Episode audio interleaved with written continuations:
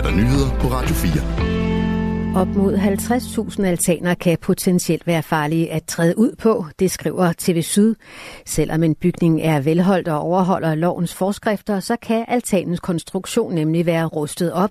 Problemet er, at man ikke kan tjekke udlæggerjernet, som er det, der bærer altanen.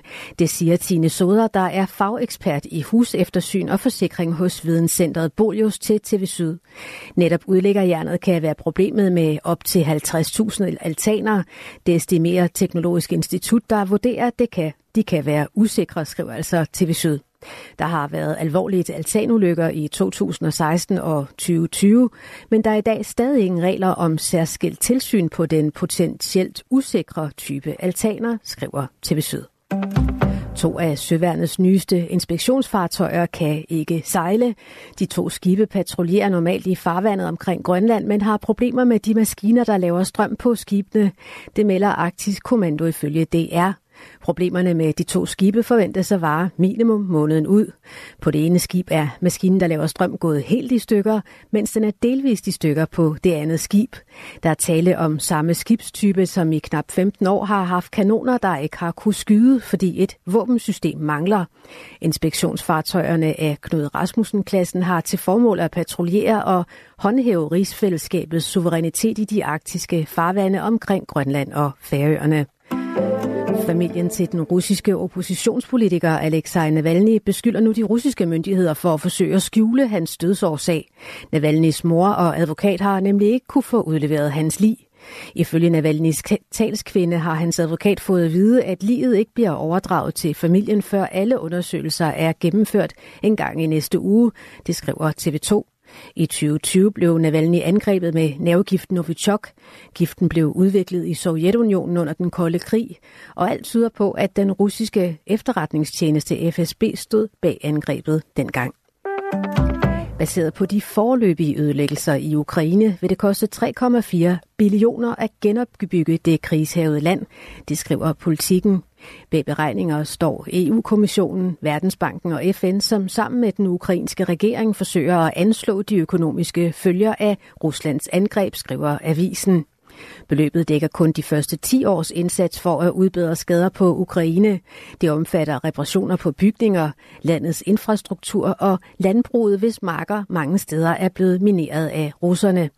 10 procent af Ukraines boliger er helt eller delvist ødelagte, og regeringen i Kiev anslår selv, at landet har akut behov for 104 milliarder kroner til den mest påtrængende genopbygning. Palæstinensiske grupper skal mødes i Moskva 26. februar.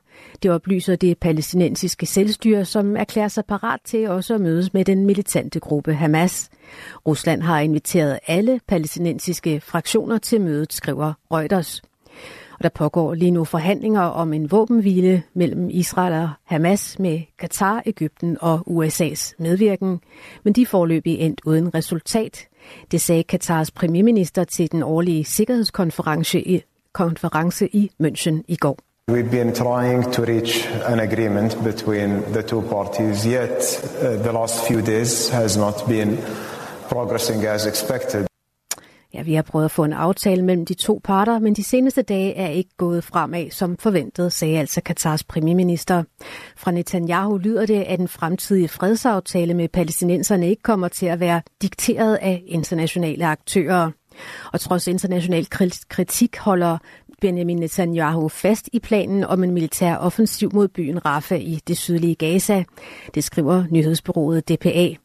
Netanyahu fremhæver, at Israel ikke har tænkt sig at bukke under for international pres. Rafah er det sidste tilflugtssted for omkring en million internt fordrevne palæstinenser i det sydlige Gaza. Og så skal vi tilbage til Danmark igen, for Dansk Folkeparti i Høje Tostrup Kommune foreslår, at alle partier bør droppe valgplakaterne ved det kommende kommunalvalg i 2025. Baggrunden for forslaget er, at de ser frygtelige ud og er kilde til demokratisk ulighed, fordi ikke alle partier har lige mange penge til plakater. Men det vigtigste er hensynet til miljøet, det siger DF-byrådsmedlem Lars Prier til TV2 Kosmopol. Vejret, der kommer regn og finregn fra vest, der breder sig til det meste af landet, dog ikke til Bornholm. Temperatur mellem 4 og 8 grader, varmest i den sydlige del af landet. Det var nyhederne her på Radio 4 med Angela Brink.